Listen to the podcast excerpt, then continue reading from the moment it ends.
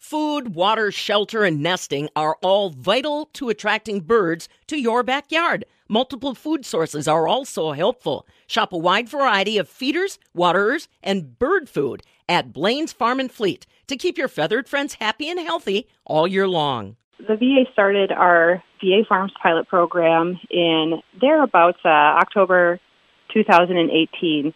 So we've been at this for a couple years now, just over two years into our pilot program, and um, we are working on getting veterans. Primary our primary focus to start out with was really to look at those veterans that wanted to get into agriculture as an occupation.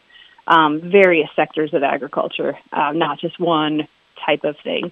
And um, we have had great interest and great um, successes from the veterans that have been working with our program.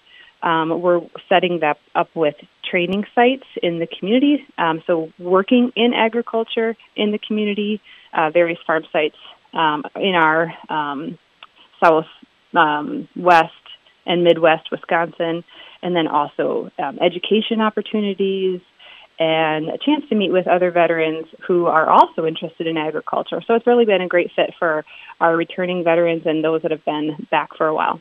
That's super. Now, uh, granted, when everything started in 2018, you probably had some clear cut goals on what you could get accomplished. And then, bam, we all get tossed into the COVID situation. How have you managed to, I guess we'd say, persevere with this programming, Denise? And what are you kind of planning on staying engaged with the vets?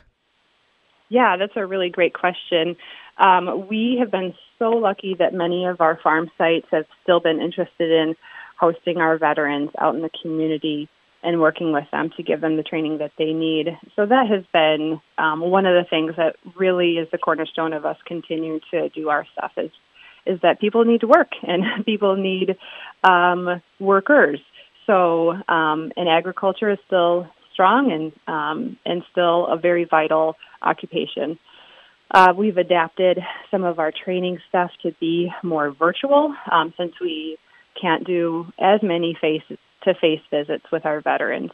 So that's been um, one of the big things that we've done. And then we've also um, started to do some um, virtual gardening groups um, for veterans that are perhaps not interested in agriculture in the sense of an occupation, but they really like gardening or they like indoor plants or flower arrangements or things like that um, we're trying to um, get veterans uh, an activity that would really meet their needs if that's their area of interest.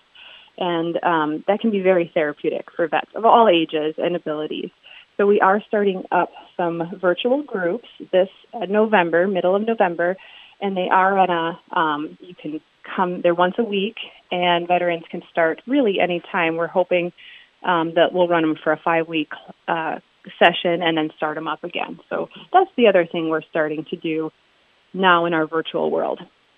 You know, the other thing that this program has been based on, founded on, is that those that are already involved in agriculture can share life knowledge with those that want to be involved in agriculture or agribusiness.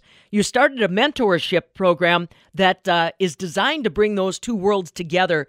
How can people still stay engaged in that despite the pandemic? Yeah, that's a really great question, and thanks for bringing up the mentorship program. We really do hope to connect veterans and farmers, so experienced farmers in our community who would be interested in mentoring um, a veteran who is newer to agriculture um, and could use some guidance. Uh, so, w- the way that you know that can be done, a lot of times, just like you know calling up your neighbor or sending them an email a lot of that stuff can be done um, over the phone or by email, um, but they still can connect at times uh, in their capacity if they're still working um, out in the field or whatever. So we do hope that that will um, take root, if you will, and that we'll get more um, local farm sites interest or farmers interested in mentoring some of our veterans that are currently starting up their own businesses.